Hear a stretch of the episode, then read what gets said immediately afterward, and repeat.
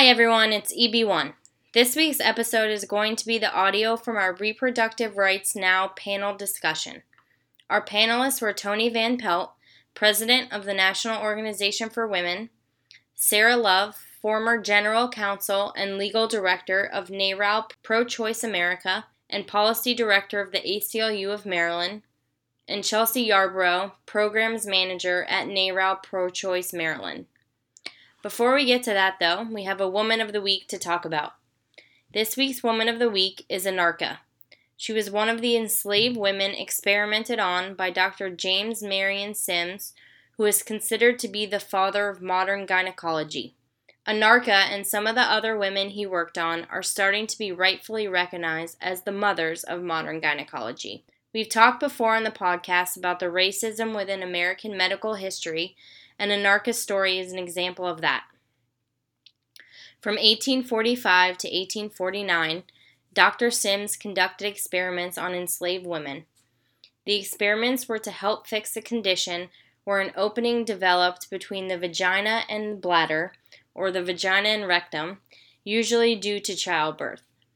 There was no cure for this condition, so he was trying to find a way to repair the openings. He claimed that the enslaved women he operated on wanted to be cured of this condition, but of course we don't know whether that's actually true or if a slave could truly give consent to something like that, even if she said she wanted it, if it was something a slave owner was pressuring her to do, as they needed her to reproduce future slaves. In his autobiography, Sims wrote that he made a, quote, proposition to owners of Negroes. If you will give me Anarcha and Betsy for the experiment, I agree to perform no experiment or operation on either of them to endanger their lives and will not charge a cent for keeping them. But you must pay their taxes and clothe them. I will keep them at my own expense. Anarcha was about seventeen years old when she was first experimented on. She developed the opening condition after a particularly hard delivery. She had thirty, yes thirty, surgeries performed on her by Doctor Sims. It wasn't until the thirtieth surgery that Doctor Sims successfully perfected the technique he was working on. All the surgeries performed on her and on the other enslaved and black women he operated on were done so without anesthesia. The procedure was extremely painful, obviously. It is said there had to be two additional men there just to hold the women down during the procedure. The ridiculous thought of the day was that black people didn't feel the same levels of pain as white people, so why bother trying to mask the pain they didn't believe existed? Out of the other women Doctor Sims operated on, only two others were named. Their names were Lucy and Betsy. Betsy was referenced earlier in uh, The quote from his autobiography. Uh, there are three statues honoring Doctor Sims around the country. You may have heard about them in the news over the past few months as people have been protesting to get them taken down because of the racist history. I say we should replace those statues with statues of Anarcha and the other black women Doctor Sims operated on. As we said before, medical advances in this country sometimes come at the expense of people of color. And this is obviously one of many cases um, where stuff like this has happened. Um, but tonight we want to thank Anarcha, Lucy, Betsy, and all the other women operated on by Doctor Sims. Obviously, this is a reproductive rights theme episode, um, so we appreciate um, the sacrifice that they did to advance modern gynecology. And uh, all right, here now is our reproductive rights panel discussion. I was just going to read you the um, paragraph from National Organization for Women on reproductive rights and justice, um, and then we'll introduce our panelists and have them tell you a little bit about themselves. Um, I just mentioned to them before that the last panel we had, there was a still of me with my mouth wide open, not looking very professional, kind of in shock and absor- totally absorbed in listening to what the panelists were saying. So, um, and I'm this panel is amazing, so I'm sure there'll be a lot of that face. Um, reproductive rights and justice now affirms that reproductive rights are issues of life and death for women, not mere matters of choice. Now fully supports access to safe and legal abortion, to effective birth control and emergency contraception, to reproductive health services and education for all women. We oppose attempts to restrict these rights through legislation, regulation, or constitutional amendment. Um, so would you guys mind just going right through and, and telling us who you are and what you do? Yeah. Hi everyone, my name is Chelsea Yarbrough. I'm the new programs manager for NARAL Pro-Choice Maryland. Um, we are a state-based reproductive rights, health, and justice policy organization uh, working out of Silver Spring. And I'm Toni Van Pelt, and I'm the president of the National Organization for Women, and uh, we're housed here in Washington, D C. We're the largest, longest-lived women's organization in the United States, and maybe in the whole wide world. And my name's Sarah Love. I am the past General Counsel of NARAL Pro-Choice America and the past Public Policy Director for the A C L U of Maryland. And currently I'm a candidate for delegate in District sixteen. Yeah, we um, also have some other candidates here. Um, just so everyone's aware, if you want to stand up, just say your name and what you're running for, you can. Um, start with Samir. Hey folks, my name is Samir Paul. I'm a public school teacher at Blair High School in Silver Spring, and I'm also running for delegate in uh, District sixteen, Bethesda, and Potomac. Thanks for having me. Okay, uh, I'm Roger Manno. I'm a state senator in Montgomery County, going on eight years. I was in the House for four years. Before that, I'm running for the sixth Congressional District, which is Congressman Delaney's open seat. And I authored the first bill in America to require so-called crisis, uh, uh, crisis pregnancy centers to uh, uh, disclaim that they're not healthcare providers. Oh, yay. Yay. That's a long I'm Jennifer Hosey. I'm uh, the Democratic Central Committee of Montgomery County and uh, the governing body of the Democratic Party um, here in Montgomery County. And at this point, I'm still deciding whether to run for re-election or something higher. All right, so we're going to start with the questions. Um, our first question is for Toni. Um, we know that now we'll be fighting to protect Roe versus Wade on the national level, but we live in a county where we are lucky enough to be fairly well protected by our elected officials. Besides remaining vigilant and keeping up the pressure on abortion rights, what can people in our county do to help? Well, the most important thing that you can do to help is to reach out to others in uh, red states and uh, your families and your friends, and to engage them in conversation, because you are in a protected area. Not only are you in a protected area, but you're really inside the Beltway. So you have access to information and knowledge much sooner than people outside the Beltway does. And so to disseminate that information would be a really good thing. The other thing is, of course, you can um, actively work on the federal level. You can, uh, and I know you know this, but you can work to like support really good legislation, which is in this time and place not, probably you're not going to be needed to do that, but to oppose really bad legislation. And just one thing that I want to talk about that's kind of off, just quickly off topic, not on topic, is that there's a bill that's uh, coming up for a vote uh, in the House next week, perhaps. And it's H R forty-two nineteen. So uh, it's called the Work Flex in the twenty-first Century Act, which is, of course, a misnom- misnomer because that's how they function. And they would uh, stop and do away with state and local laws that are liberal. And in particular, this bill attacks uh, paid sick leave mm-hmm.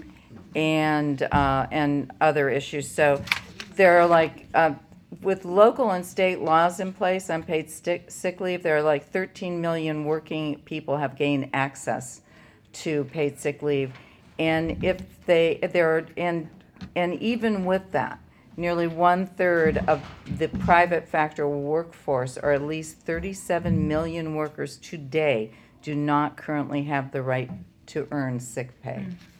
So um, this is something that you can start on right away. And your listeners can uh, start calling and saying, your House representatives don't. Can you repeat the number? The number is uh, House Bill H R forty-two nineteen. And all, all, uh, the w- other thing I wanted to say is that the other thing that's really egregious about this is that, you know, lawyer uh, employees can say, can decide at the last minute that you have to come into work um, on very short notice, like a couple of hours, and then they can cancel you on the last minute, um, which is really, really a horrible thing to happen. And this bill expands that also. So it's a bad bill. Just um, following on what Toni said, um, don't forget about your state and local folks. I mean, Roger and I can talk. It's really important to let your legislators know there are bills that we have had to fight against every year attacking reproductive rights. Yes, we are a pro-choice state. Yes, we have very good legislators in Annapolis. And yes, they need to know that you're behind them. Hopefully, us. Um, but it's it's really important still to let them know and to let everybody else in the state of Maryland know we're a very purple state. There are some areas on the Eastern Shore and Western Maryland that vote anti-choice all the time. If you know people out there, get them to call their senators and delegates. So don't let go of that. That's also really, really important. Thank you. Uh, I Another question for you, Toni. Oh, you do? I do. Okay. uh, so while we would never suggest that anyone cede ground on women's rights, I want to make that very clear, um, we likely all know somebody who we want to talk to about this, as you were saying, people in red states, people who um, think maybe differently than we are, who disagree with us for personal reasons, for religious reasons. How can we be persuasive when we try to make this argument to somebody about getting on our side of reproductive rights, even if they can't get to all of it? How can we get them to our side in terms of voting in a way that protects reproductive rights? I really think that when we talk about this, when the, when people who are opposed, what they talk about are babies. Um, no matter, you know, where we're at in a pregnancy, they're all babies for them. So I think it's really important for us to remind people that women are the ones that become pregnant, and to talk about women. And I think that if you can move the conversation to talking about adult women, self-autonomy, what they do to help, you know, to help out their families, and um, I think that that could be an important way that you might be able to attack it. You can try that just by shifting them over. I have stood up in meetings, conferences, where there, there was a panel and somebody kept talking about babies and, you know, being anti-choice. And I, my question to, to this man was, are you aware of the fact a woman is involved in the pregnancy? Yeah. I think that's so often that that's just not brought up. Right. Mm-hmm. And along those lines, reminding people that it's, you know, the question of who decides, that it should be the woman who decides whether, and in consultation with whomever she chooses. I have talked to a number of people who say, you know, well, I would never have an abortion, but it's not my job to decide for someone else. I said, then you're pro-choice. Mm-hmm. Yeah. Because it's not your job. You're letting the woman decide. And the look on their face is, oh, I never thought about it that way. So yes, reminding them that the woman is involved, and then who should make that decision, the government mm-hmm. or the woman? Yeah. Uh, just for all of you, just as follow-up to that, do you think that there's a, a place for an argument with people that leaves out, not not not is not proud of being pro-choice, but leaves that part out of the argument and talks about birth control and other things leading up to reproductive rights, and trying to, you know, you agree you agree with me seventy-five percent here, it's that last quarter, can you, you know, just to try and sway people's. Because I don't know, I, I feel like there are some people in this country who you're never going to convince on abortion, but you might be able to convince them on enough other things that you could possibly affect the vote, which is what we care about, right? Is the yeah. act, the end, the end product, and mm-hmm. the vote. I mean, I don't know if that's you're you're smarter than I am in that. That's why I'm asking you. You don't have a lot of knowledge. Um, I'm trying to. Um, so what I think I heard you saying was how how do we communicate with people who may agree with a lot of it but may not necessarily agree with like one particular part of it? Yeah. Does that sound right? Okay. Yeah. Um, I think I guess this is something that I've just learned being an organizer, is that you can't um, you can't win everybody. Yeah. And there I have to I'm more effective winning the people that I know that I can win, rather than trying to reach people who may never agree with what I'm saying. Um, so if I can move you seventy-five percent to saying that birth control is effective and is something that should be protected, or access to clinics that are actually health clinics, mm-hmm. are something that is effective, Um, what's to say that I can't move you forward even mm. more in talking about abortion if we just word it the right the right way, and if I'm actually meeting you where you at and I'm pushing you forward and forward, you know what I mean, rather than going straight to um, people who may be anti-choice or who may not have thought about it in this way and talking to them about abortion, because that just is not going to work. Yeah. Um, so being um, cognizant of like where my energy is being used best and how I can actually move people forward and give them actionable steps that will move them forward. Yeah. Like prenatal care. Mm-hmm. Yeah. Mm-hmm. Okay. Yeah, you can talk about, you know, when you're talking about the clinics and, and why they're so important, is to talk about, you know, what's what's best for the baby, if that's what they want to talk about, yeah. mm-hmm. prenatal care. Mm-hmm. Yeah. And that's really important also for the women. Mm-hmm. Yeah. Mm-hmm. Cool. Um, do you have anything to add? I'm good. Okay. okay. All right. Um, our next question is for Chelsea. Mm-hmm. Um, can you give us an overview of women in jails and prisons in the state of Maryland? Um, just like numbers, demographics, um, numbers by type of offense, et cetera. Mm-hmm.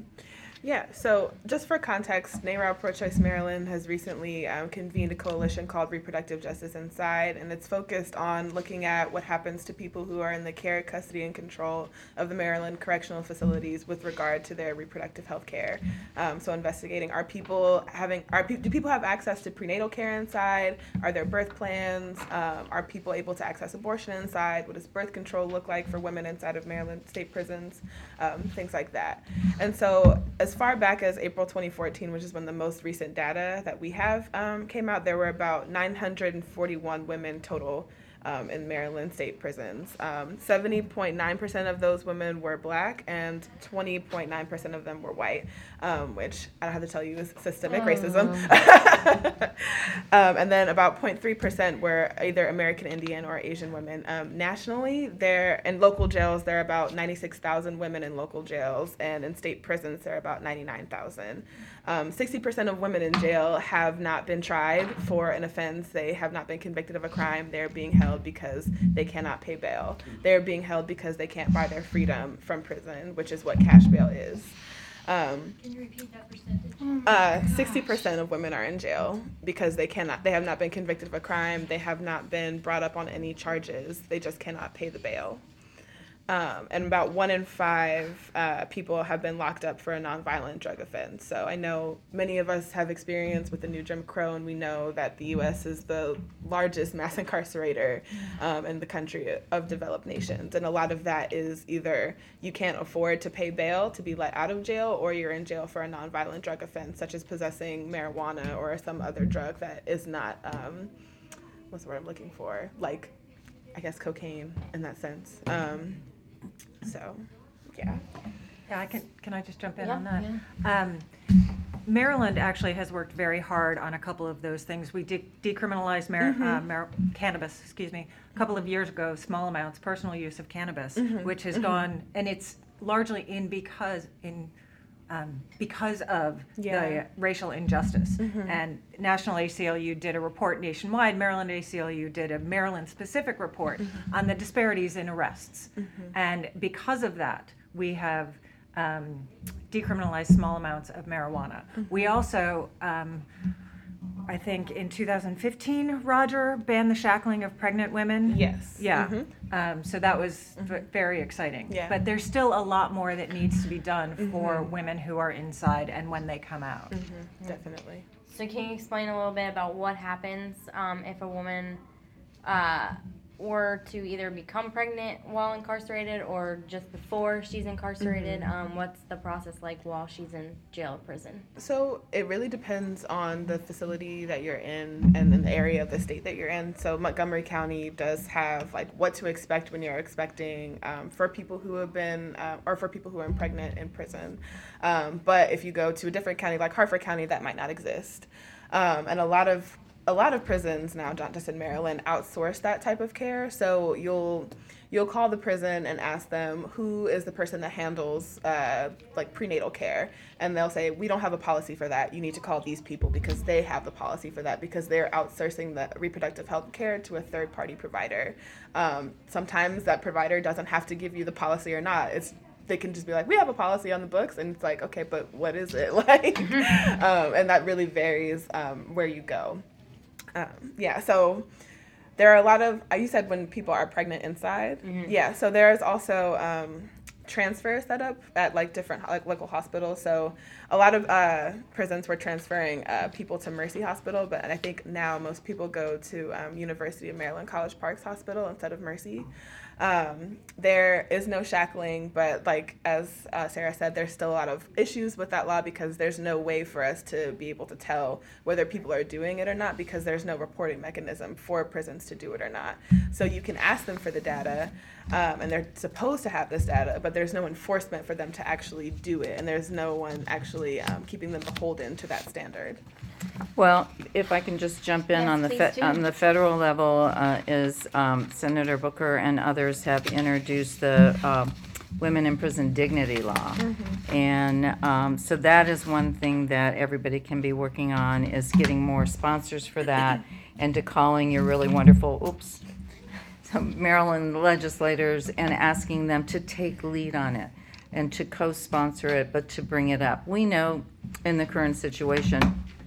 It's probably not going to go anywhere, but we need to get our ducks in a row so that if we win big in twenty eighteen, which we plan on doing. Which we will, yes. Yes, come on. Which we plan on doing. That we're going to have things queued up and ready to go, and it has the support. And this is really important, and I'm sure that you've heard about, and I don't know if your listeners have, what women have to go through just when they have their period, yeah. just to get a tampon or a pad, and, and how they're sexually assaulted and, and those kinds of things in prison. So. This is a really important bill that we all need to get behind. Mm-hmm. Mm-hmm. And we have handouts on your chair, and in your handouts are these bills that I'm talking about with all of the pertinent information. Thank you for bringing those. Yes. We have a wonderful staff at yes, our office. Yes, you do. Charming, too. Um, since you brought up um, periods in prison, would you mind talking just about yeah. what you guys are doing? Yeah, yeah. Definitely. Um, so at the Maryland uh, Correctional Institution for Women, uh, it was discovered that they were having issues with getting pads delivered to the facility on time to meet the demand. So there were some folks who had access to pads in one part of the jail, and then in another part of the jail, people didn't have access to pads. Um, so the warden, Warden Chippendale, asked us as an organization, as a coalition, to start doing a, um, a pad drive, a sanitary napkin drive, to help meet the demand. Um, that they are not able to meet at the prison. So we currently have two drop-off sites. One is located at our office in Silver Spring, and the other one is located at the N double A C P of Baltimore. Um, you can either donate online, and the money that you donate online, we then take to um, Amazon Prime pads to our office, and then we drop them off. Or you can go buy your own and drop them off at um, our office or the office in uh, Baltimore. Um, and it's it's really ridiculous that we have to like have to do these things, you know. I see everyone like, what's yeah. I agree with you. The state should fill that need. Like you're a ward of the state. The ward, the state should fill that need. Um, but I think that's something that's really important for people to see, to really highlight the ridiculousness of why we're why we're warehousing people in places where the basic supplies that you need, not only to survive but to like thrive, to have a quality of life, are either not making it to you at best or being denied to you at worst. Yeah.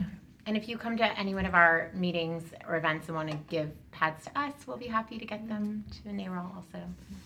Is there any partnership with Kimberly Clark or anybody who makes those products?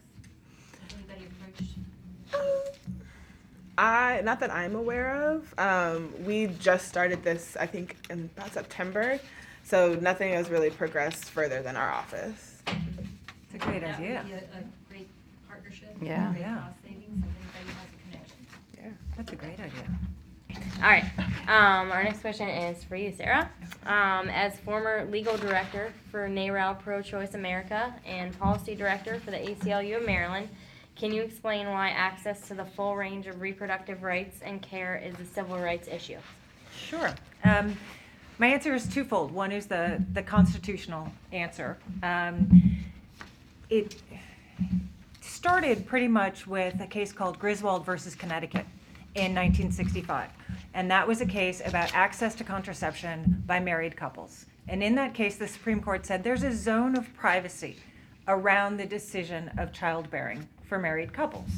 And that zone of privacy is not explicit in the Constitution, but implicit in the Constitution. And so bans on contraception are unconstitutional.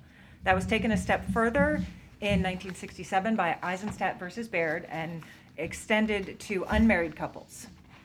Then we get to nineteen seventy-three, and the court extends that to the right to abortion.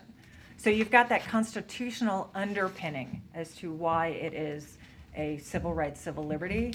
And then at a very basic level, if a woman can't control her reproduction, then there's so little that she can actually control. Mm. Anything from education to career to housing. I mean, all of these basic life um, decisions, you know, life amenities, anything you want to call it, um, are affected by your ability to control your body and whether and when to have children.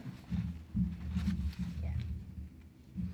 Uh, so we wanted to ask you, Chelsea, about um, incarcerated women, what rights they, what what protections exist for them in terms of mm-hmm. reproductive health and health care, mm-hmm. and what they lack that we could be making noise mm-hmm. about or should be making noise yeah. about.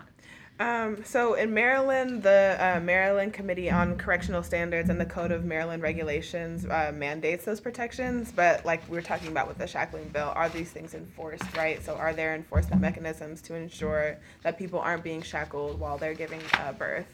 Um, there are also advocates, um, like third-party advocates, who can then go and check on people inside. So if you're getting um, complaints from someone that you might know inside who is saying, you know, I'm not getting my medication, or they're denying me an abortion, they're saying that I can't have X, Y, and Z, those people are then able to go to the prison and do wellness checks to make sure that people can get the things that they need. So there are mechanisms that folks can use to be uh, sure that the people that they know inside Um, are getting the things that they need. But again, it comes down to, are there enforcement arms for a lot of these legislations, and like what do they look like? Okay. Is there a way for us to put pressure for there to be better? You're, yeah. not, you're all nodding at me. Yeah, what are, yeah, definitely. Oh, yeah. yeah. tell, me, tell me those ways, please. Oh, um, yeah. I think, um, I think it's really important to mount pressure on people. Um, especially in terms of, like, if something has, like, just happened recently in the news. So I'm, I'm sure people know about the woman who died at M C I W a couple of weeks ago. Um, mounting pressure on um, legislators to be like, a person has died in the care of um, Maryland State Correctional Facilities. Yeah. What are we doing to ensure that people who are expressing that they're suffering from mental health issues are getting the care that they need inside, so we don't have people just killing themselves inside because they can't access the things that they need? need.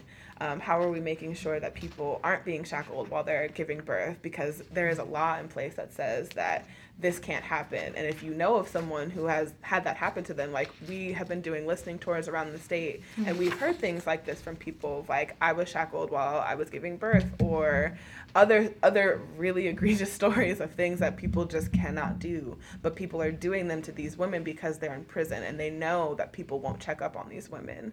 Mm-hmm. Um, but making sure that people know, um, legislators know specifically, that there are people outside of the prison who are watching, who are hearing about these things, and who want things to be done about them through the legislative process. Okay.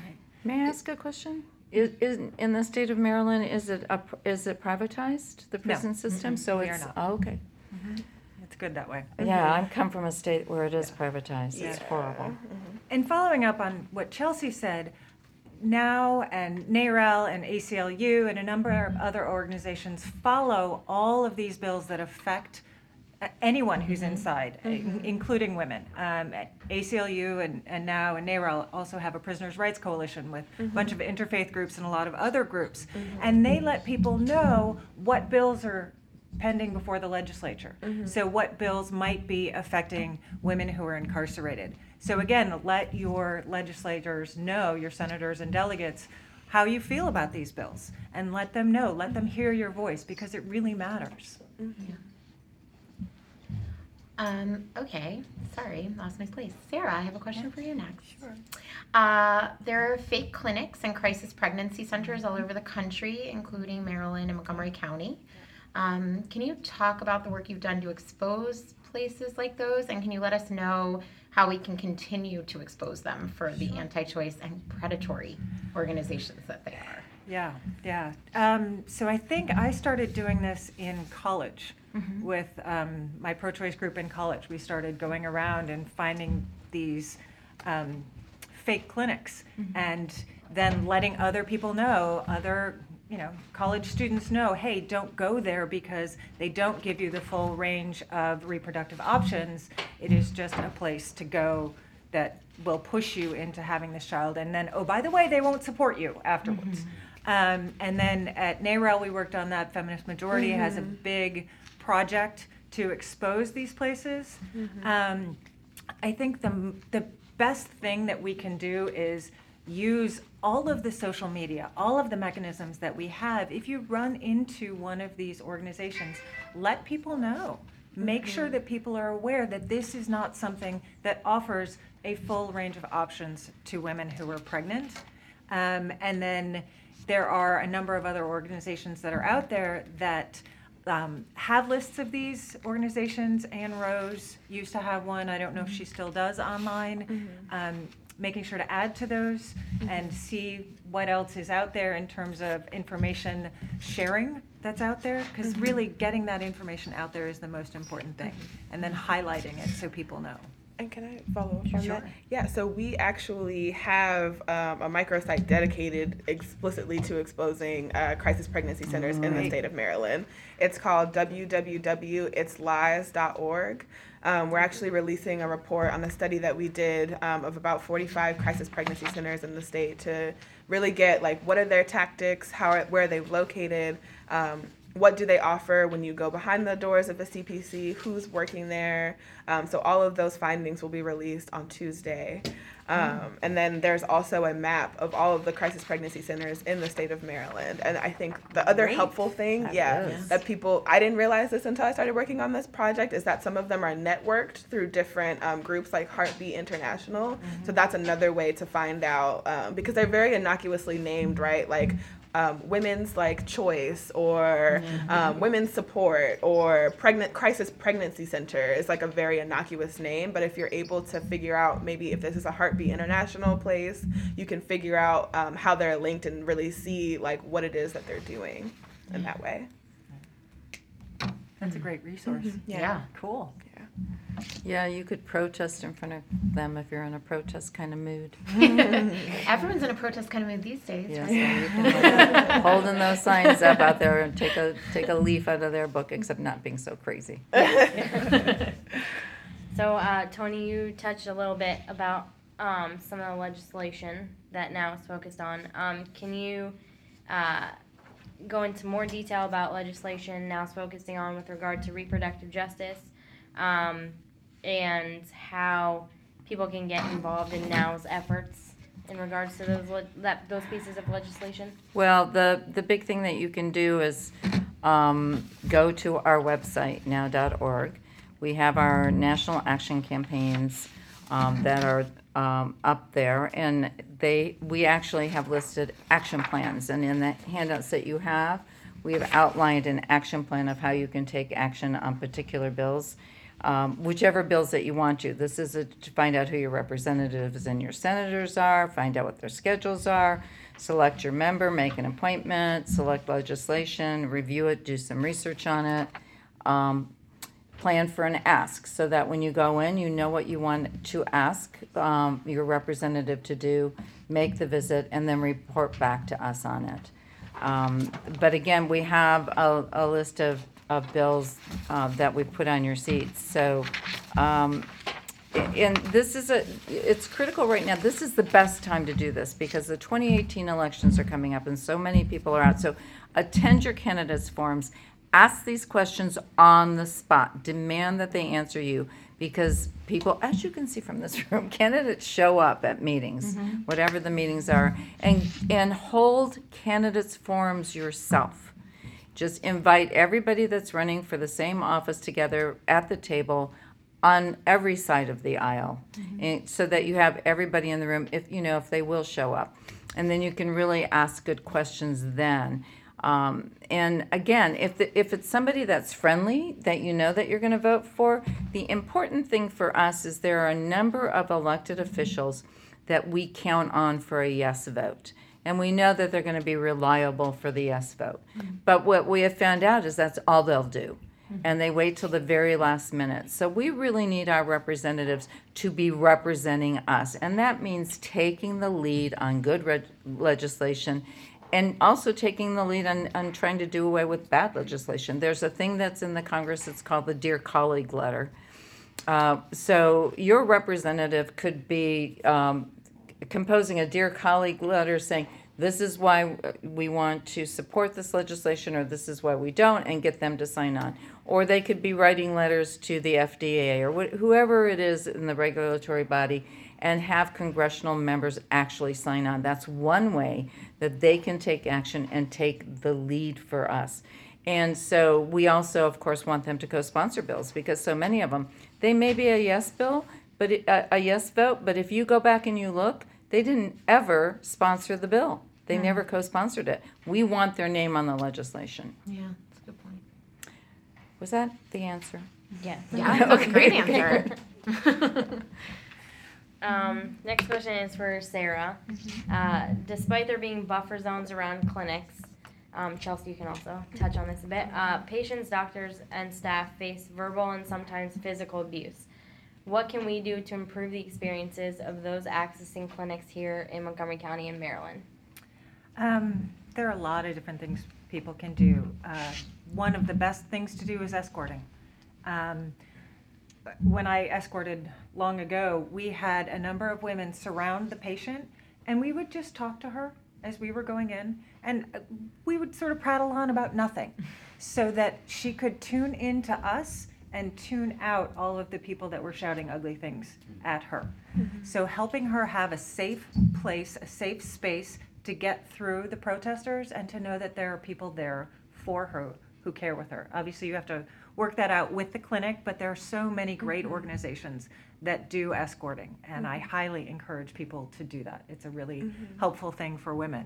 Mm-hmm. Um, another thing to do is either with NOW or NARAL or some of the other organizations, find out what clinics are being hit hard.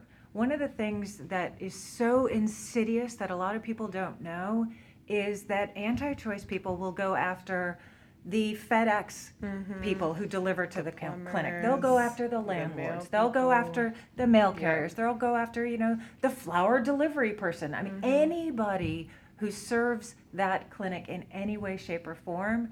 So be that counter voice. Send an email to that landlord. Hey, thank you for mm-hmm. standing up for women's rights. Mm-hmm. Thank you for supporting access to the full range of healthcare for women. Mm-hmm. So being out there and being that counter voice, that support, and I, I don't know if it was um, NOW or NARAL, I'm sorry, but mm-hmm. did uh, I think it was NARAL actually. It was NARAL, the letter yeah. to the oh, letter. Yeah. Yes, yeah. That was fantastic. Mm-hmm. Letter, letter to, to the um, we wrote, uh, uh, landlords. So, yeah. Go ahead. We wrote a letter to um, the Carharts, who um, wow. our folks know, yeah.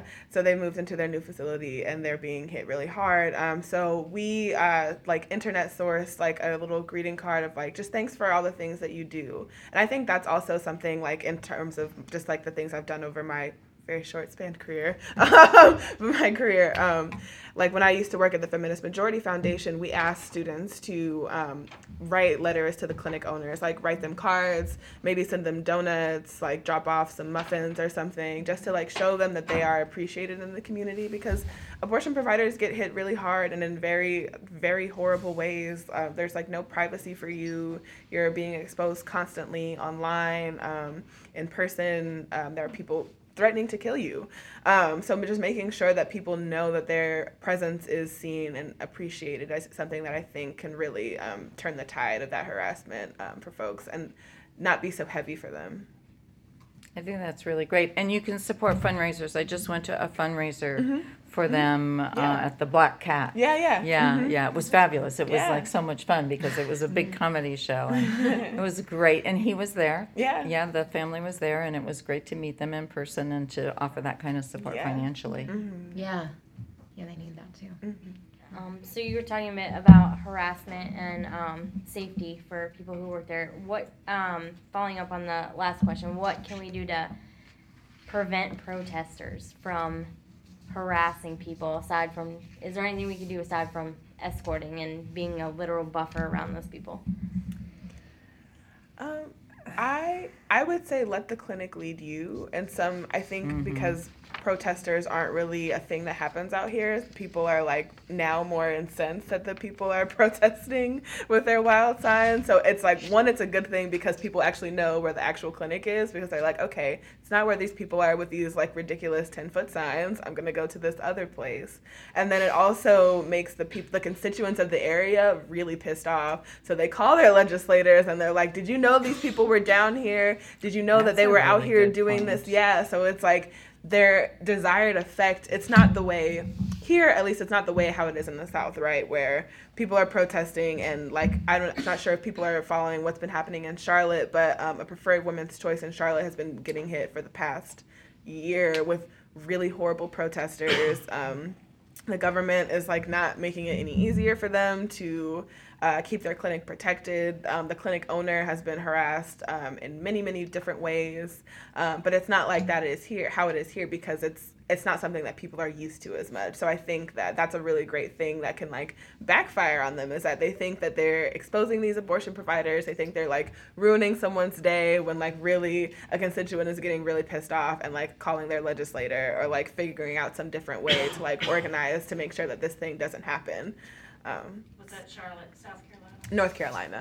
Mm-hmm. Yeah. Mm-hmm.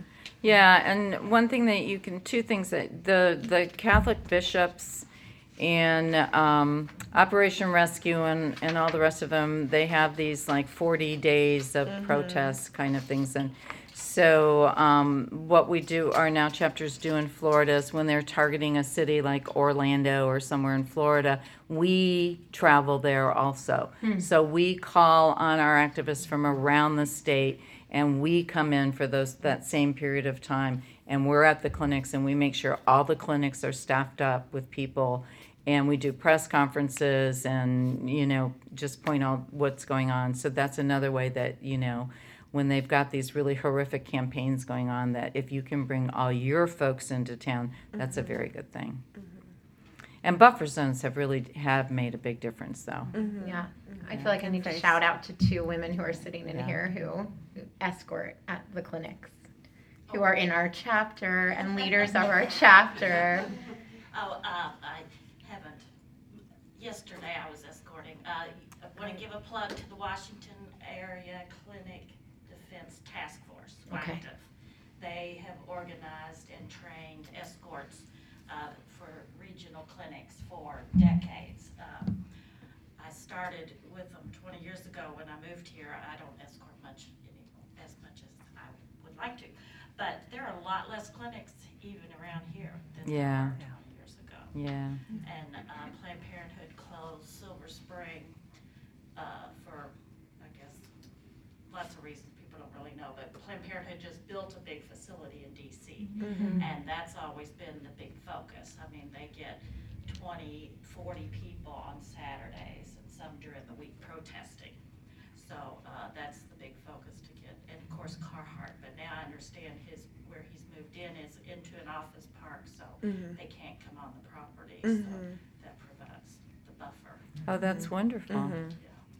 Smart and idea. I have a clinic escort in Rockville, yeah. and um, I'll be there next Saturday. It's supposed to get cold, too. Um, but if anybody wants to talk to me about that, and I, I have told people in the past, if you want to just come out and hang with us, you know, we, we just talk. And mm-hmm. and that keeps the protesters at bay. Uh, they do have the signs. Um, but um, if you want to come see what it's like, uh, you can talk to me about it, and I'll let you know where to go. Yeah, I escorted it. Uh, Greenbelt uh, has a doctor's office that does abortions uh, over past College Park of the university, so uh, P G County, but because um, I live in Tacoma Park, so a couple places around. Thank you both for doing that. Um, Chelsea, mm-hmm. What legislation is NARAL working on uh, to help incarcerated women in Maryland, and how can we help mm-hmm. support the legislation? So I'm not yet at liberty to share oh, our okay. legislative priorities, but we do have them. So in, talk to me in twenty eighteen. Okay. We heard we heard a couple at M L A W, I feel mm-hmm. like. Yeah yeah, yeah, yeah, yeah. Okay. Um, so how can people get involved in NARAL in general if they want to help them? Um, so you can email me. We have all we always have volunteer opportunities um, to come out and talk about the things that we're doing at different community festivals or to get involved in the campaigns that we're working on. Um, so you can talk to me. Um, you can also help us out with our um, pad drive by spreading the word. Um, you can like our page on Facebook, which for our Reproductive Justice Inside coalition, and also for NARAL Pro-Choice Maryland, to stay up to date with all of the things that we're doing. Um, visit our websites, share our microsites, and all of our different educational campaigns that are also listed on our websites as well. Okay, and then um, in terms of helping incarcerated women, beside, like, are there other like organizations that mm-hmm. that you guys work with that women can or yeah. not women, um, county members can look into? Yeah, so in terms of the, the bail piece of the conversation, there are a lot of different um, groups that are working on um, ending cash bail, just not nationally, but also um, within states as well. Um, so I actually know folks um, in D C and Maryland who have been um, bailing Black mothers out of prison, um, and they're always looking for more support. So either through um, someone like a social worker who can donate some time pro bono for folks, or people who can just donate money to be able to ensure that these women can still come home. Like, those are other organizations that you can be involved with as well. I, th- I think I gave that to my mom for Mother's Day last year. Like, I, I gave money to bail a mom. That's out awesome. Of like, so, but I mean, it was my. I wish I could say it was my idea. Yeah. Like, Dur- like Duray McKesson told me. Yeah. To, so yeah. But it was really that's great. Awesome. It was yeah. a great gift. That's yeah. awesome. Holiday time. All right. Uh, so Toni, switching gears, the D C C C and some leading members of the Democratic Party have said there should be no litmus tests for candidates when it comes to abortion rights. Besides choosing to contribute to individual candidates rather than the party itself, what can we do to ensure reproductive freedom remains a top priority for our elected officials at all levels of government, and how can we make sure abortion rights are not the first thing to be sacrificed at the bargaining table? Mm, I think that one of the most important things to do is to attend uh, Democratic, local Democratic Party meetings, and to talk about it, and to let them know how we feel about it, and to, and again, talking to your representatives and those candidates that are running for office, to let them know they cannot take women for granted, and that we're not going to put up with this, and that we're very unhappy about this. We have had contact with the D C C C. They're very upset. Now did a petition when they first came out, and they mm-hmm. said that. Um, asking our members to to protest and um, giving some ins- um, some suggestions as to, you know, just donating directly to the candidates and don't donate to the party. They were very upset about that.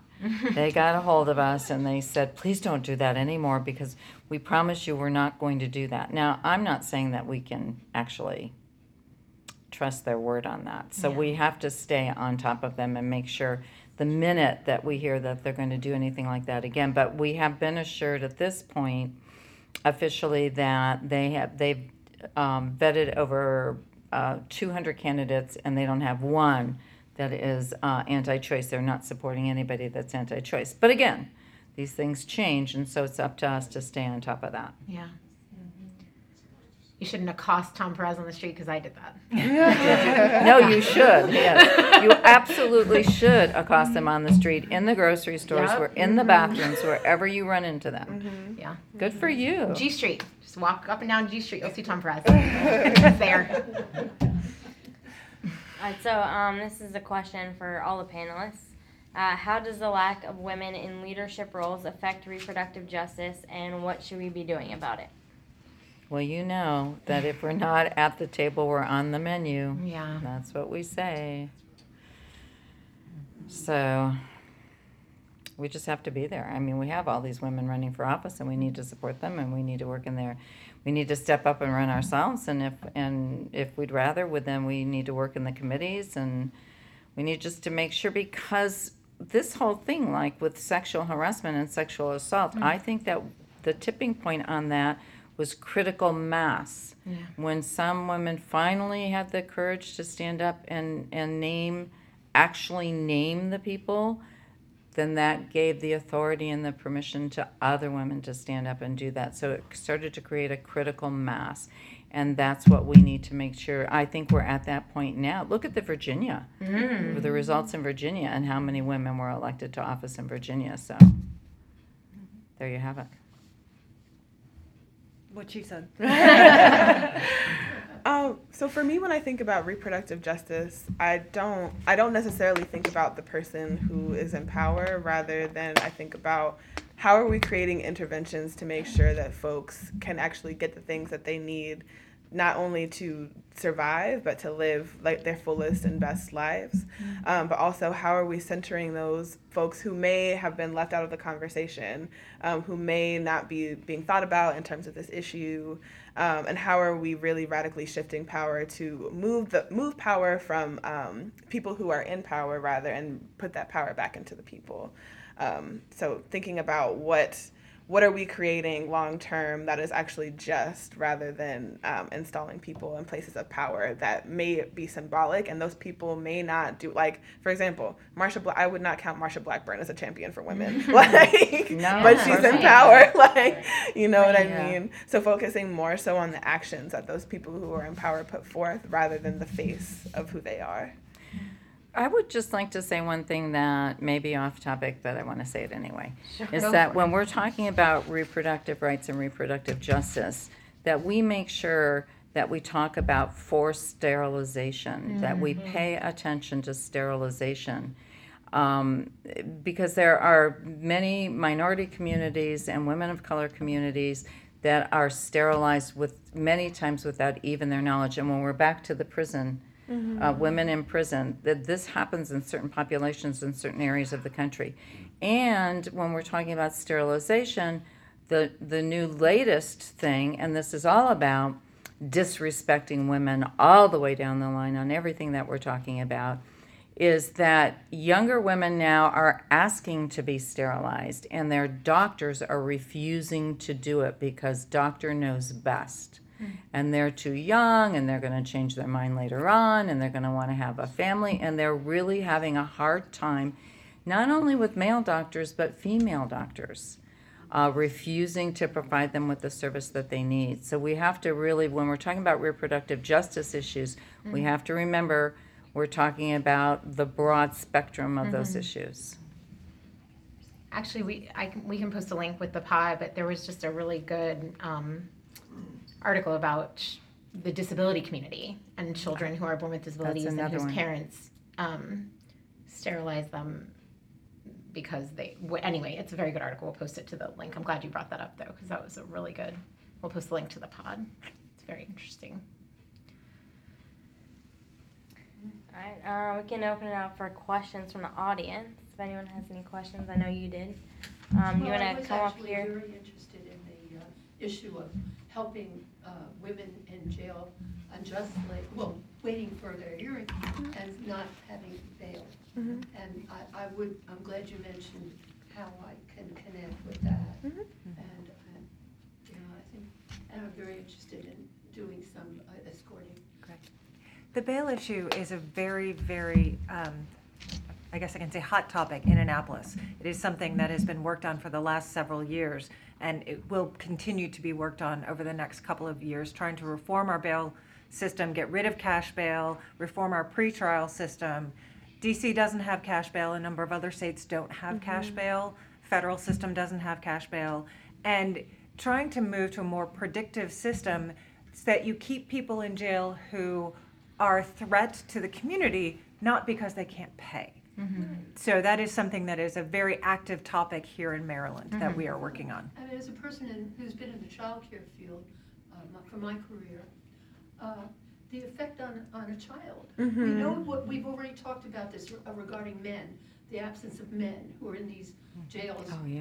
ever since the Clinton administration because of the drug and their absence and how that's affected family life, let alone a mother. Mm-hmm. Yeah. Uh, I just, it's, Mm-hmm. honestly, it's the first time that I've paid any attention to mm-hmm. this, and fascinated and mm-hmm. very c- compelled by it. Mm-hmm. Mm-hmm. How, sorry. Oh, she goes. I was gonna say, how much is bail? Um, it really, it really varies. Mm-hmm. It really varies. It's based on the crime. Yeah. Mm-hmm. Ballparks. Yes, I I don't have those ballparks, but just from what I've seen, it. It really varies. I would say it's all too high. Like, it's yeah, always too high. Hundreds or hundreds of thousands? Like, yes. Yeah. The answer is yes. Hundreds of thousands. Roger, do you have an answer to that or a question? I, I'm, I'm trying to contain myself, particularly on this bail issue. Uh, it's coming back in Maryland. Wait, Roger, will you come up here and talk closer to the mic? Yes, please. And also, just while we're transitioning, I just saw an article with these cute hipster white people who are growing pot and how great it is, and there are black women sitting in jail for having mm-hmm. pot, and it's yeah, yep, okay, love it, love it. So I'm sorry, I, th- this uh, bail issue is coming back this year. For for those paying attention, the Attorney General of the state of Maryland, Brian Frosch, went to the Rules Committee of the Court of Appeals to try to address the injustice of folks not being able to make bail based on how much money they have.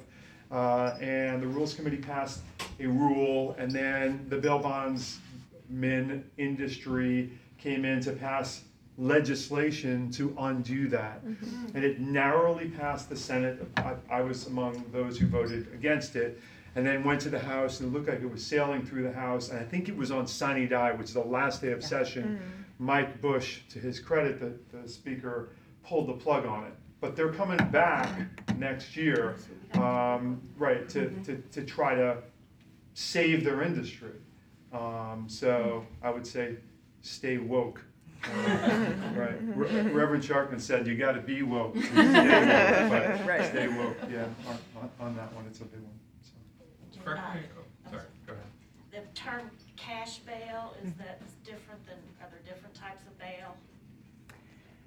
I mean, so, what's the problem? They have to pay cash, or they have to right, or they have to get a bond mm-hmm. that a bail bondsman will pay for them, but then you have to pay the bail bondsman a certain amount plus interest, mm-hmm. and they go after your it's family like a payday members. Loan, kind oh, it's of. It's just yeah. insidious. Yeah, there, there are people in jail because they couldn't come up with hundreds of dollars, five hundred dollars, mm-hmm. two hundred fifty dollars, yeah. sitting in jail for weeks or months, mm-hmm. right. right? Because they couldn't, their families yeah. they could not come up with that, that, that money. I would. So people who have, mm-hmm. you know, right. are, are, are, have not been found guilty of anything. Right. Mm-hmm. Sitting in jail yeah. cells. Right. And I would, to, um, oh, oh, go ahead. I would suggest that people look up the story of Khalif Browder, who was a young black mm-hmm. man um, who was held in Rikers Island for about five years on cash bail for about five hundred dollars. He just couldn't make the bail. Right. Mm-hmm. Well, and going to your question in terms of um, how much the bail is, it is also affected by a person's record. And given our systemic racism, people of color are arrested more and thrown in jail more and thrown in jail longer, so they're more likely to have a, more of a record, so they're more likely to get a higher bail. And that just snowballs, because then there are the family problems, then they're going to lose their job because they're held in jail and they can't get out. And then there's a fee associated with that. When you're in jail, there's a housing fee. So it just snowballs. So we've got to, to attack it. this. You have to pay to stay in jail? Mm-hmm. Yeah. yeah. And with, with with bail, is it correct that if you are wealthy, you can pay your own bail, and you show up in court, you get that money back, correct? The bail is just bail your guarantee. Well, a bail bondsman will keep your money. But if you are independently wealthy, you can pay your own bail, show up to court, you get your money back, right? I believe you don't get all of it back. I think there's a certain portion that goes to the court cost. Am I correct? I think that's right. Yeah. But then if you but by and large, by and large, if you're poor and you are faced with twenty thousand dollars bail, or pay a bail bondsman five thousand dollars and get out, you don't get that five thousand dollars back. You're, no, you do not. Gone. You're out that. So you're you're left with a decision which is long-term financially worse, but you can't make twenty thousand dollars. You might be able to do the five thousand dollars. Even right. Mike Flynn just got out. He he put his three three estates in uh, you know on, on they're holding his, his three different estates, and he put some money into it, and he's out. He doesn't have shackles anymore in his house. I mean, yeah. Look what he did. Yeah. This is outrageous. It is. Jenny Rose? So, my question... Do you want to come closer? Sorry. The only one you're making. I want you to hear... I know. So, my question is... Um, so, I know there are places like the D C Abortion Fund, where if uh, low-income women need an abortion, they can go, and that can help them. But what about... And I don't... What can we do to help women, low-income women, for access to birth control? Mm. Um, a friend of mine who couldn't make it tonight, that was her question, like, we're, we live in a blue state, we're pro-choice, like, we don't have a lot of restrictions on birth control, but if you can't afford it, that's, that's a big restriction. Mm-hmm. So it's like you don't even have the choice. So what can we do to help those situations? Fight against the repeal of the Affordable Care Act. Mm-hmm. And when that happens... you know, fight yeah. in Maryland. So we actually in Maryland passed last year um, contraceptive equity. Mm-hmm. So ensuring that women have access to um, no-cost birth control. Mm-hmm. So if you want to speak more to that as well, but it's it's important to keep that in front of your state officials as well as keep pushing against the repeal of the Affordable Care Act. Yeah, and I, you know, the one thing that we haven't talked about tonight is the egregious Uh, R F R A laws, so the Religious Freedom uh, right. Acts. And so we have to really start talking about that and pushing back, because what about the woman's religious beliefs? Mm-hmm. What about the woman's moral conscience? Mm-hmm. I mean, this is just wrong, and we have to really start calling everybody out on this. It's not okay that religion is being used to discriminate, and in ever so many ways. Yeah. You know, on um, birth control, on uh, lesbian, G L, uh, lesbian, gay, bi, trans rights. Um, it's not okay what's going on. And, and racial discrimination, I mean, that will start coming back if it's not, you know, it's just everything. All of the civil rights laws, the re- these religious exemptions are to do away with our basic civil rights laws. That's what we're talking about here. And we've got to start speaking out against that. Yeah. So I have another question. Um, what can we do to stop or help stop uh, the slashing of reproductive rights in seemingly unrelated bills such as... the tax bill, where until the last second, uh, they had language in there about unborn children. Mm-hmm. Um, call, call college, them on. College plans for yeah yeah yeah. yeah. yeah. Call them five twenty-nine plans yeah. for yeah. fetuses. Yeah. Yeah. yeah. You know what was in it. Well, what about what, what about when when mm-hmm. conception starts? Yeah. Yeah. Um, Who knows when conception starts? Yeah. yeah. Uh, call them on it. Read the bills. Add public comment. Um, we are actually releasing an alert on Monday because for the birth control rules, those are also about to come up, and the public comment period is still open, and I don't think anybody has like done that. Um, mm-hmm. So like there are organizations like We Will Write a Script for You, um, National Women's Law Center will write a script for you, Physicians for Reproductive Health will write a script for you, so you don't even really have to like think about it. All you just have to do is like plug it into um, the little box and they'll get the comment. Um, but I, yeah, I think public comment is a really, like just coming from North Carolina and seeing the ways that people sneak through like really terrible things in bills, like why do you have an abortion ban and a motorcycle healthy like health and safety bill? Like that makes no sense, right? But we didn't know that until we had read the bill and we've been like, hey, this thing is in this bill that doesn't need to be here, and then we could mobilize people around organizing to get that taken out and to make sure that it doesn't pass in the final version. So like always, always take an opportunity to tell someone how you feel about something. Always do the public comment. Right. Yeah, and listen, I know, and I think that it's in our handouts, but it won't be the next time. It, it It's best if you can go in person. It's best if you can write a personal letter. But you know what? If you don't have the time for that, hit the send button. Even if it's the exact same letter that everybody else sent, it does matter. Mm-hmm. They do have software in the Congress that pays attention to all of those emails that come through that are by rote, and they do make mm-hmm. a difference. So if you can't do anything else, don't feel bad about it. Don't feel guilty. Just hit the send button. Mm-hmm. And or do the pu- the public yeah. comments for federal mm-hmm. regu- registration. Mm-hmm. That's really a good thing. And even with, like, calling, right? Like, oftentimes there's, like, one person manning the phones, right? And if the phone is ringing off the hook, that person is going to be like, okay, oh, my God, like, we have to do something now. Like, this is the time, I think, where it's, like, totally cool for you to be a little annoying when you're an organizer. It's like, just make people mad. Like, just continue to show up until they're like, fine, like, what do you want? Like, mm-hmm. there's there's beauty in the persistence. Can you speak a little more about this generalization? Because I heard what you were saying is both sides of it is an issue, right? Right. And is it part of any of the bills listed here? What? No. No, uh, not as far as I know. I don't, I don't know if anybody else knows. It's just it's just common. And, you know, this this thing about, I mean, I myself uh, had a, have a personal story about being, I needed to be sterilized because of, uh, after the birth of my daughter, I was uh, had uh, my pap smear, you know, the six-week pap smear that comes back. Well, it came back, and I was on my way to uterine cancer. Mm-hmm. So I needed to have a hysterectomy.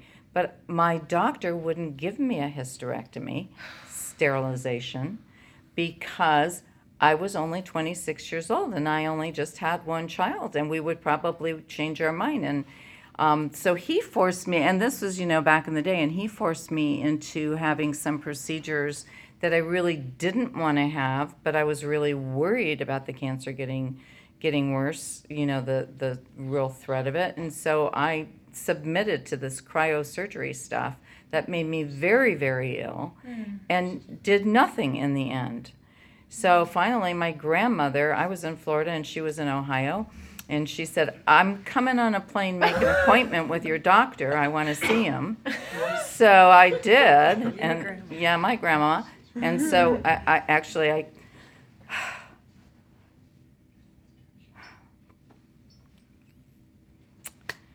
So we went in to see him, and she asked him, the very first thing she asked him is, what religion are you?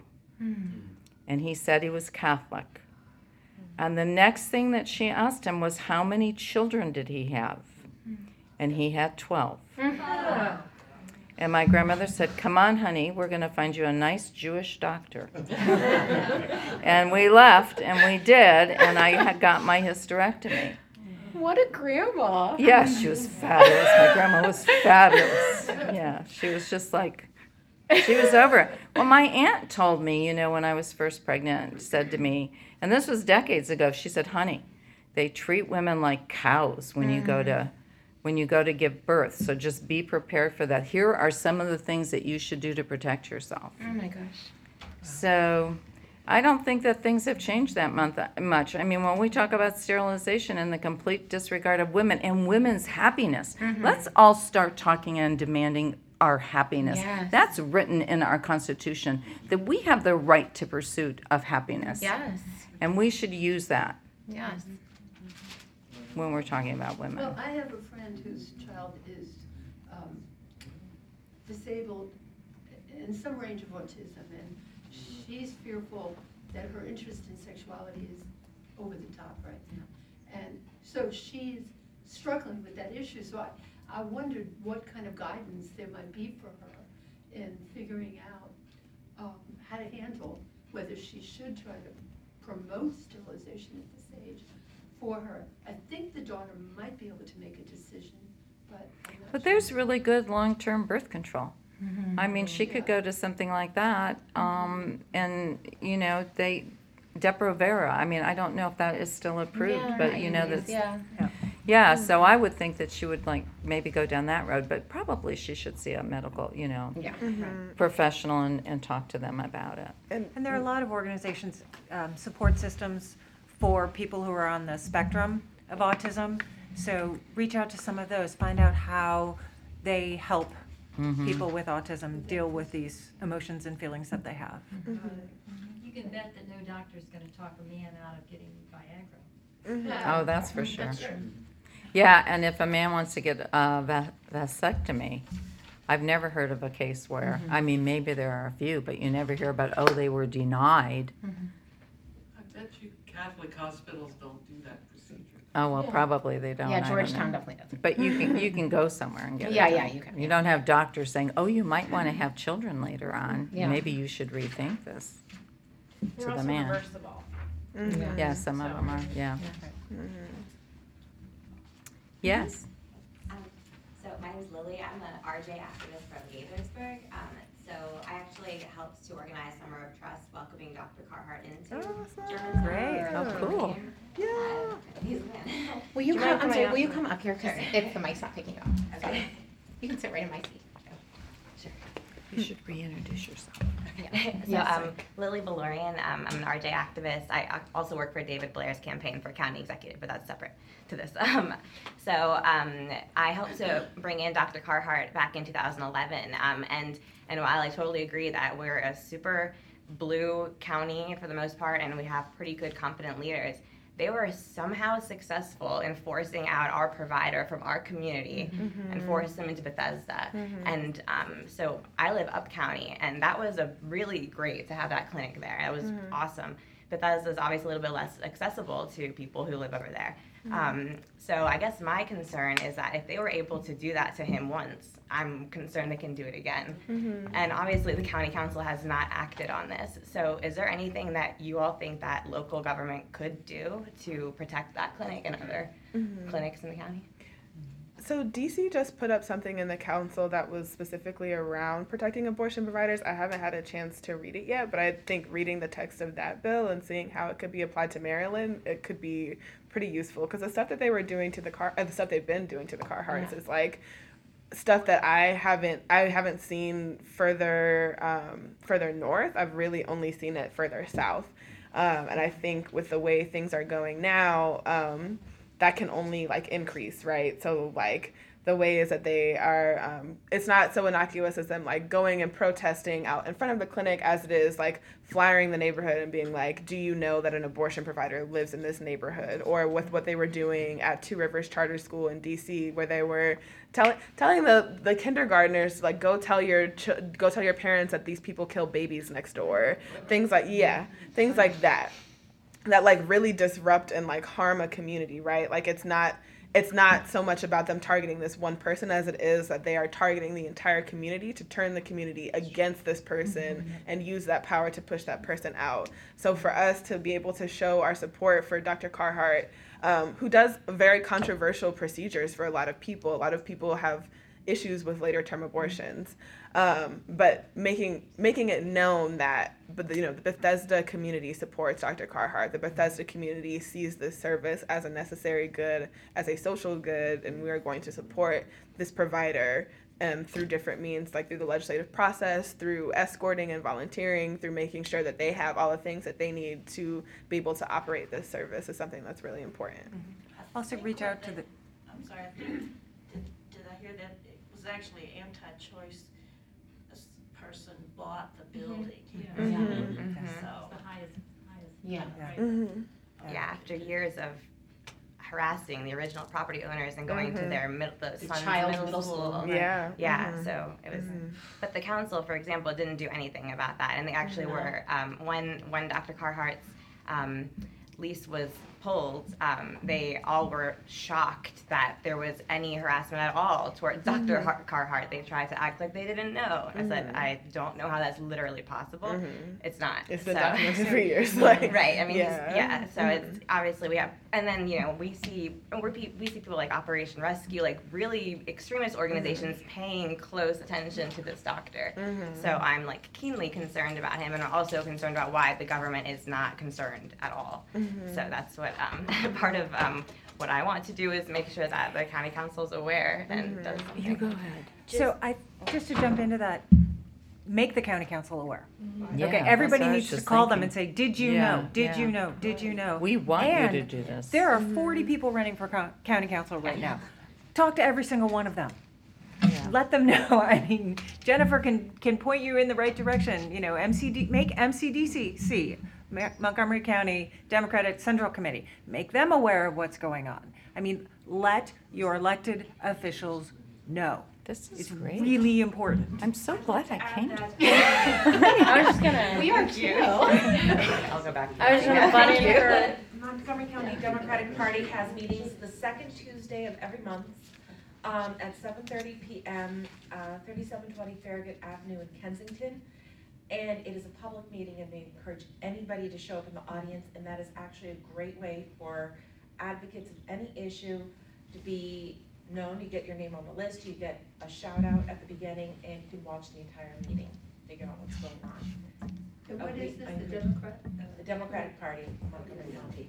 Yeah. I was going to interject to, comes. for, uh, to say that um, we're talking about the doctor, we're talking about um, he was at one of, I believe, three clinics in the nation that yes. regularly perform late-term abortions. The next one is in Colorado. Is, yeah. And so the, the next only one, one on the yeah, the only one anywhere near here. People from other states would come to the Gaithersburg clinic to have their uh, procedures done. Um, one of three that did it regularly in the in the nation. So. Yeah, and I don't consider it controversial. I just mm-hmm. want to be yeah, know, really it's, yeah. yeah, it's not it's healthcare. Mm-hmm. Yeah, yeah, it's healthcare. Mm-hmm.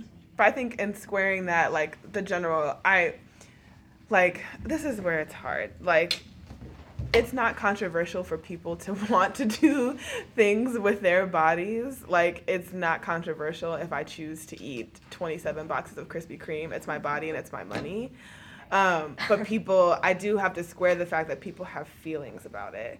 Um, so while I don't personally believe later-term abortion is something that is controversial, I think if... If I was pregnant and I got to a, a point in my pregnancy where it was either dangerous for me to continue this pregnancy or I had to have someone telling me, no, you have to continue this pregnancy, I would put my own health first, right? But I, knowing that when I go out and talk to people about these things, that that is the main thing that comes up is like, well, later term abortions or these um, abortions past twenty-four weeks. And I think really it's incumbent upon us as people who know that, like, a lot of these, like, terms that come up, like later term abortions or dilation and extraction abortions, are very um, like very dog whistle and very insidi- used very insidiously for a very insidious purpose. It's incumbent upon us to translate that to the general public, right? Of like, do you know what a D N A abortion is? Do you know how, that people, when they make this decision, have you ever talked to someone that has had to make this decision? Have you read a personal testimony of someone who, ha- who has had to make this decision? And knowing that it's something that people aren't entering into lightly. Um, and I think that's think exactly that, it. People think that you can, at nine months, just to yes. decide. Oh, oh my God! Yeah, right. I know, right. and that is my—that's not how that, that works. Right. Like. And I was going to say that's exactly what I was going to say is that it's letting people know what the facts really are. I mean, mm-hmm. I go back to the the P B A debate on the Hill when a bishop got up and talked about this woman or this young girl who was nine months pregnant and she couldn't fit into her prom dress, so wanted an abortion. Later said that actually didn't happen. But that sticks in people's minds. Mm-hmm. So to let people know, yeah. who's never even this is what really awesome, goes on. This is why women make these difficult decisions. No one wakes up and says, oh, I don't want to be pregnant today. That doesn't happen. Mm-hmm. So breaking through that alternative reality, those yeah. alternative yeah, that's facts, a really those good, fake facts. Yeah. Good thing to, to educate on. And and some sometimes it has to do with the... Um, With the fetus, the fetus itself, that it, you know, that it's so harmful and painful for the fetus itself, and it's the mm-hmm. best thing to abort. So, who are these people? Who are these people? Anytime we say third-term abortion, you know, we should, or late-term, we should, uh, you know, make it not controversial. Explain it's not something the woman wants. She wants the baby, but she's, you know, it's going to affect her health or her life or the. Most of the time, the fetus is not going to survive. Well, sometimes the fetus is dead inside her body, and it must be removed. Yes. And so there should be no controversy. They need to understand that these, uh, you know, are serious situations, and the yeah. woman usually wants the baby. Mm-hmm. Is there such a thing as a fact sheet that blows apart all these myths that we can share? There's a ton. Yeah. Yeah. There are. Yeah, it's so NARAL, National, and Maryland. Or, yeah. yeah. Uh huh. So. You know, um, especially because I know, I know several women who um, Even after abortion became legal, they had D and Cs in their doctor's office. Mm-hmm. Because that's what was okay, and that was covered by insurance. And there's thousands of women that have D and Cs every year, but they're really abortions. So mm-hmm. anyway, there's all kinds of ways to get around it if you have mm-hmm. money and if you have uh, insurance. Yeah, if you, you have money. money. Mm-hmm. Yep. So I'm yeah. just thinking that all those kinds of things, most people have no idea. Yeah. Yeah. So yeah. National NARAL and NARAL mm-hmm. Maryland have yeah. a lot where, of factions. Planned Parenthood. Where can we get them? Um, you could. There are some on Planned Parenthood, uh, Federation of America's website. Um, National NARAL has fact sheets. We have fact sheets on our website at w w w dot pro choice m d dot org. Um, who else? All Above All, which is a state-based coalition of um, reproductive justice organizations that are really doing a lot of work around the Hyde Amendment, which bars um, Medicaid recipients mm-hmm. from being able to use their funds for abortion access, has a lot of different fact sheets on stuff as well. And Rewire is a really great news source. And they also have like a legislative tracker and a, like a glossary of like terms, organizations, major players that you should know. It's very, very extensive. I'm curious. Um, Have the, has there been an increase in the number of protests around the, uh, abortion uh, facilities? Uh, because in the seventies, I don't recall that. I, I don't remember. It started when, when the uh, when the legislation first got passed. It and started in North the eighties, ah, mm-hmm. really right. mid eighties is yeah. when we started escorting in Louisville, Kentucky. But ooh, girl. Operation Rescue. I'm sorry. She's, sorry, she's, I was just amazed because by your what's going on now. Yeah, yeah. and it's, it's it terrible. Was worse before yeah. the buffer zones. Oh, it was oh, way yeah. before phase and buffer zones. Yeah, it was our horrible. Lawsuit. Yeah. yeah, that was yeah. the clinic where we escorted in uh, good friends with the executive director. She's retired, but uh, we have a mini Trump governor there in Kentucky. Mm-hmm. And, uh, yeah, he sounds uh, like a real piece of work. It's about the transfer agreement between you know, mm-hmm. trying to say not good enough, you know, and worried about getting a woman to the hospital. Mm, yeah, right. Um, I, I think they'll be all right. But, uh, well, the Webster decision came down in eighty-nine, and that was the first oh, yeah. decision that really limited a woman's right. Um, and and they really escalated at that time when that decision came out. Uh, with, yeah, mm-hmm. with the, yeah. all the horrible stuff that oh, they yeah. were doing yeah. around the clinics yeah. and the murders of the doctors, the murder of the escort in Pensacola. Oh wow! Yeah, right. Yeah, the the murder, the murder in Buffalo. I mean, yeah, they've murdered a lot of doctors. Kansas. Yeah. Yeah. Toni, do you want to? State, I haven't. You know, huh? It seems to have been under the radar to some extent. Oh. But sitting here today, it's not under the yeah, radar. Yeah, you take it for granted when you're in Maryland. Yeah. Toni, do you want to explain? Yeah. Sorry. Planned Parenthood in D C every Saturday you can see a show. Mm-hmm. Wow. Do you want to explain what the Webster decision is for those who don't know? Oh, listen, this is really. You know this guy that um, owns Carl's Junior, which is a hamburger mm-hmm. place, right? Mm-hmm. And um, he was up for an appointment with Trump. Mm-hmm. Well, it turns out that he was a lawyer, and he was in. Um, so Webster came out of Missouri. He was a, he was a Missouri attorney, and he actually wrote the first restriction himself when he was an attorney in Missouri. And I didn't know that. Mm-hmm. until it came out because Trump what had appointed him to a position. Um, so he was he was the real villain. And um, I'm sorry, what was the question? Webster. What is Webster? Oh, what is, so uh, Webster was, I don't know any more than it was the first decision that came out. It's why I joined now. It's, mm-hmm. it's what activated me because it was the first decision that limited a woman's right to abortion, but I don't remember exactly. Do you remember? No, and I should.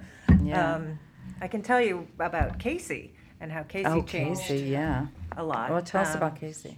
Well, it, that's a um, Planned Parenthood versus Casey. And going back to what we were talking about earlier, the D C C C, Bob Casey was um, excuse me. Was he governor back then? Yeah. I believe he was governor of Pennsylvania. And he is anti-choice. And yes. I stopped donating to the Democratic Central Senatorial right. Central Committee. Because they supported Bob Casey. Right. Um, but, so in Casey, the court changed the way it viewed abortion restrictions and said, well, some of them are okay, as long as they don't put an undue burden on a woman accessing a right to choose. Mm-hmm. So a lot of the things that have been struck down before, waiting periods, um, some of these ugly consent things mm-hmm. were upheld. The only mm-hmm. one they struck down in in Casey was the spousal consent. Um, and they upheld a lot of the other ones. And that really opened the floodgates for what we call the trap laws, mm-hmm. targeted restrictions on abortion providers. Mm-hmm. Um, and those are usually worse in the South. Yeah. I mean, to the South, it's not only the width of the hallway, mm-hmm. but it's the height of the grass. How many water fountains you have, how many parking spaces, right. like right. I buying mean, medicine, medicine that you might not ever prescribe. Right, it's really... Parental consent. Yeah. The judiciary, we mm-hmm. have that in Mm-hmm. an option to go before a judge if mm-hmm. you don't want to talk to your parents. Mm-hmm. And even like the state-mandated script, mm-hmm. like... Right. These are people who hate regulations. So it's yeah. Webster. Yeah. Yeah. It's crazy. Yeah, crazy hate, how yeah. you hate like big small government. government. Yeah, they, yeah, they like small government yeah. until women are concerned. Yeah. yeah. So it's Webster versus Reproductive Health Services. That's mm-hmm. what it is. And um, so it was the Supreme Court decision on upholding a Missouri law that imposed restrictions on the use of state funds, facilities. Oh, gosh. Computer. My, it was nineteen eighty-nine. Wow. Yeah, and um, the Supreme Court in Webster allowed for states to legislate in an aspect that had been previously thought to be forbidden under Roe versus Wade. So it was they are allowed to impose restrictions on the use of state facil- funds, facilities, and employees in performing, assisting with, or counseling on abortions. Mm-hmm. Like public university hospitals.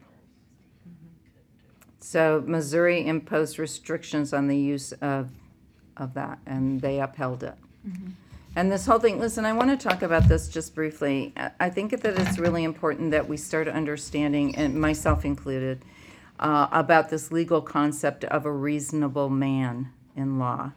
And I think that we, I'm sure that we have to work to change um, what's going on in the courts and in court decisions, that they take into consideration what a reasonable man would do in this situation, and they uh, actually make rulings based on that.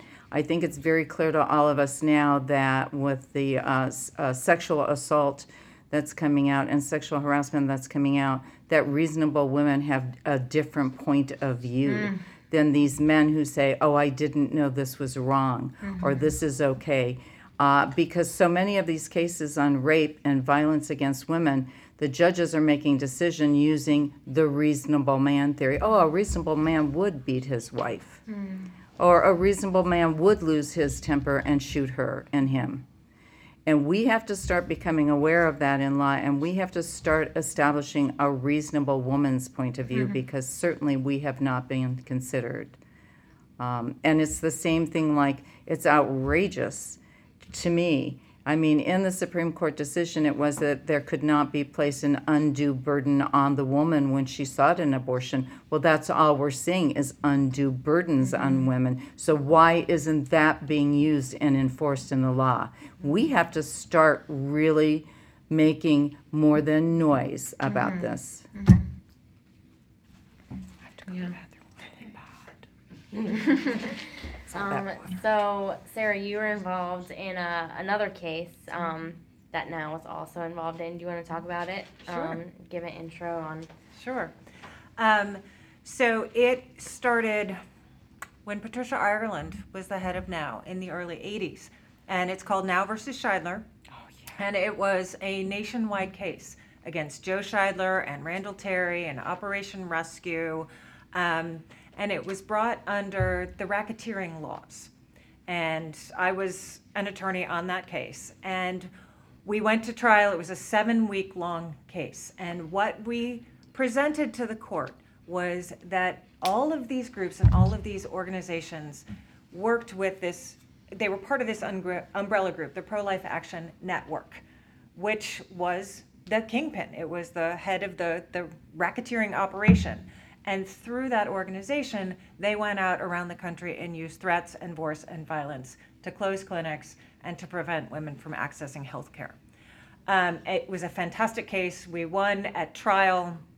Um, funny little anecdote. Um, I don't know if many of you remember Henry Hyde, who was a representative from Illinois, Hyde Amendment, I that know, Henry yeah. Hyde. Yeah. Um, he came in and testified on Joe Shidler's behalf, which was completely irrelevant, but we all called it the Henry Hyde exception to the rules of evidence because he was Henry Hyde, so he could just walk in and testify. Um, that case went to the Supreme Court three times.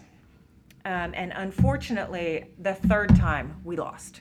And they went at it on First Amendment grounds, which we didn't agree with because it wasn't a First Amendment issue. We were talking about threats and force and violence. Mm-hmm. Um, but unfortunately, in the end, fifteen years later, I think, I don't remember how long, twenty years later, it was a really, really long case. Um, but that case was brought before the Freedom of Access to Clinic Entrances Act. So that case began to stop those massive blockades. It had a real impact around the country in highlighting those blockades, stopping those blockades. Then FACE came and helped to stop the blockades and um, buffer zones. So we see less of those massive blockades, people, you know, putting glue in the locks of the clinic doors and then, you know, hundreds of people blockading the clinics. We don't see that as much anymore, and, and those three elements are, I think, why we don't. Yeah, I do too. Mm-hmm. When I was doing uh, a, a escorting, they were chaining themselves to the, the clinic door so that the, the clinics couldn't stay open. Mm-hmm. Um, we did an action, our chapters did in the Tampa Bay area, and so it was during one of these forty nights of whatever they call them. So we, this is back in the day, we didn't have cell phones, so we, we rented walkie-talkies. And then we didn't know which clinic they, they were going to hit, but we knew they were having going to have a massive hit, and we knew that they were meeting, the churches were organizing at the Catholic churches, and it was in a, they were going to organize in this at four in the morning in the at, in this parking lot, this big parking lot. So we had two of our members who, I don't know why, but they chose to wear red sweaters. I think that made them feel, you know, invincible, and, mm-hmm. and, and felt like they were one of them. And so they had their walkie-talkie, and they went in to the parking lot to find out where they were. And we were stationed all, at all the clinics around the Tampa Bay area, our chapter members, with our walkie-talkies, and we had people in cars. And so they found out where they were going to hit, and they got to their car, and they got on the walkie-talkies, and they told us. And we had our walkie-talkies, and we were ready to deploy more people to, then we moved everybody to those clinics from all the different clinics where we were, and we got there before we did, and we kept the clinic doors open. Yeah. But that's the kind of action we had to take. Yeah. You know, we took an entire now board meeting and moved it from Clearwater, Florida, two weeks prior to the board meeting to Buffalo, New York, in the dead of the winter. I have to say, being from Florida, it was really hard on me that we had to go to Buffalo, New York. And again, we were up at four a.m. in the morning to keep the doors open. Mm-hmm. So I hope we never have to, well, they're just closing the doors in other ways now because yeah. we've, right. you know, we worked really hard on all of this legislation and the work that you all did, and thank you so much yeah. for your work on that. Thank that you. Was fabulous. Yeah, all of us. Thank all of Actually, us. All of us. Thank all three of you because mm-hmm. you're so interesting and knowledgeable and inspiring, and I'm I just overwhelmed by the fact that we got to sit here and I got to sit right up in the front and listen to you talk about this. It was amazing. Thank you guys for doing this. Well, well and thank, thank you all for coming. Yeah, yeah. This is great. You're hosting us. Yeah. yeah. Uh, you'll be able to listen to the audio from this, as Alyssa mentioned, on our podcast. It's called fifty-two Women. Um, you can get it on iTunes or wherever you get your podcast. You can listen on our website. Our website is M C for Montgomery County, M D for Maryland, now for National Organization for Women. Um, we're on Facebook, Twitter, and Instagram also at M C M D now. And if you're not yet a member of our chapter, you can join on our website, m c m d now dot org slash join. So please do that, and thank you again to yeah. Toni, Chelsea, and Sarah. And Alyssa and Alyssa. Oh, thank, thank you for coming, you guys. You know, thank you, man.